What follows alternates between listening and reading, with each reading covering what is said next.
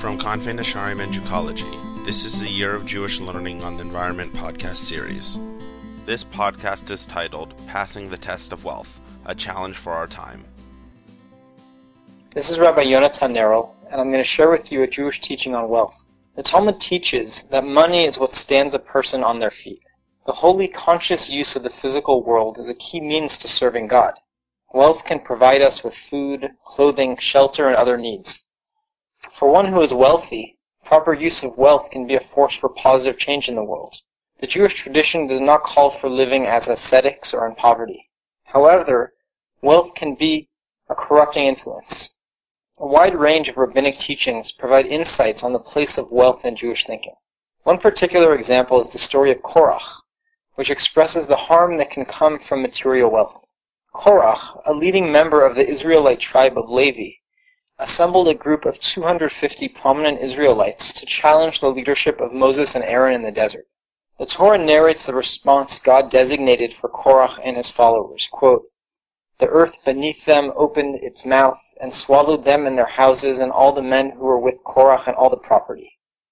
What was behind the demise of Korach and his followers?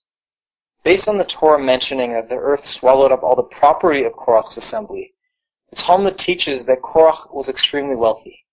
Rabbi Ephraim Luntschitz, in his book The Kli Yakar, writes that the wealth of Korach's fellow rebels overtook them, generating power seeking based on greed. Reflecting upon this, he cautions that, quote, money can rise up against a person and rule over him and cause him to go against his own intelligence and the awareness of God. This acquisition, money, leads its owner to great danger and is what killed Korach, since he trusted in his wealth and then fell. According to this teaching, the wealth of Korach and his followers inflated their sense of entitlement, leading them to think that they, not Moses and Aaron, should lead the Jewish people. Korach and his followers allowed their wealth to distort their perspective, ultimately leading them to challenge Moses' leadership. As a result, Korach's assembly and their property was consumed by the earth. Today, our society is also being misled by our wealth, with serious harm as a potential consequence. We have been living comfortably upon the abundant resources of the world, and feeling secure with our possessions and advanced technology, without fully recognizing the effects of our actions. A report of the World Business Council for Sustainable Development, comprised of executives from major international corporations, identifies a culture of consumerism among higher income groups, which account for the greatest per capita share of global consumption. The report continues that, quote, global consumption is putting unsustainable and increasing stress on the Earth's ecosystems. A report by National Geographic also notes that, quote, consumers in wealthy countries have a disproportionately greater impact on the environment than others. How much does present-day consumption draw on the resources of the Earth?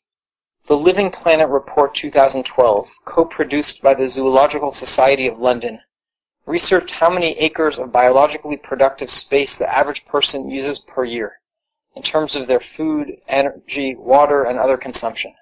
The unit of measure is a global hectare, a unit used by scientists to quantify the biocapacity of the Earth.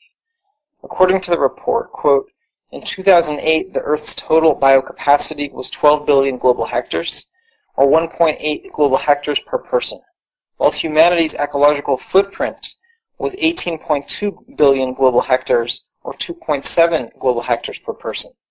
This represents an ecological overshoot of 50%. This means it would take one and a half years for the Earth to regenerate the renewable resources that people used in 2007. Humanity's environmental impact or footprint on the planet is a macro problem observed by thousands of scientists in the form of air and water pollution, species extinction, and now climate change. But at its core, it is a micro problem centered on the human being, his or her use of money, and the desires that drive our consumption. As members of affluent Western society, how will we use our wealth for good? One way for an individual to avoid being controlled by wealth is to give it to people or causes that need it more than we do. Rabbi Nachman of Breslov teaches that donating to people in need is an effective way to break a mindset of just wanting to increase one's own material comfort level. Instead of constantly seeking a nicer house, a fancier car, a more luxurious vacation, we can ask ourselves, do we need everything that we have? Do others have everything that they need? What can we give to others? And are we using our resources for holy purposes or being taken over by them like Korach? In our contemporary consumer culture, overconsumption represents a particular challenge. We are members of a society more wealthy than any in history, and we are being tested by our use of wealth in ways never before seen in the history of Jewish life. Jewish tradition teaches us to beware of the dangers that wealth can pose.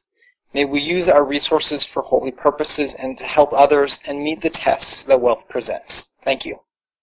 For more information on this topic, please visit kanfeinesharim.org/learning or jewcology.com.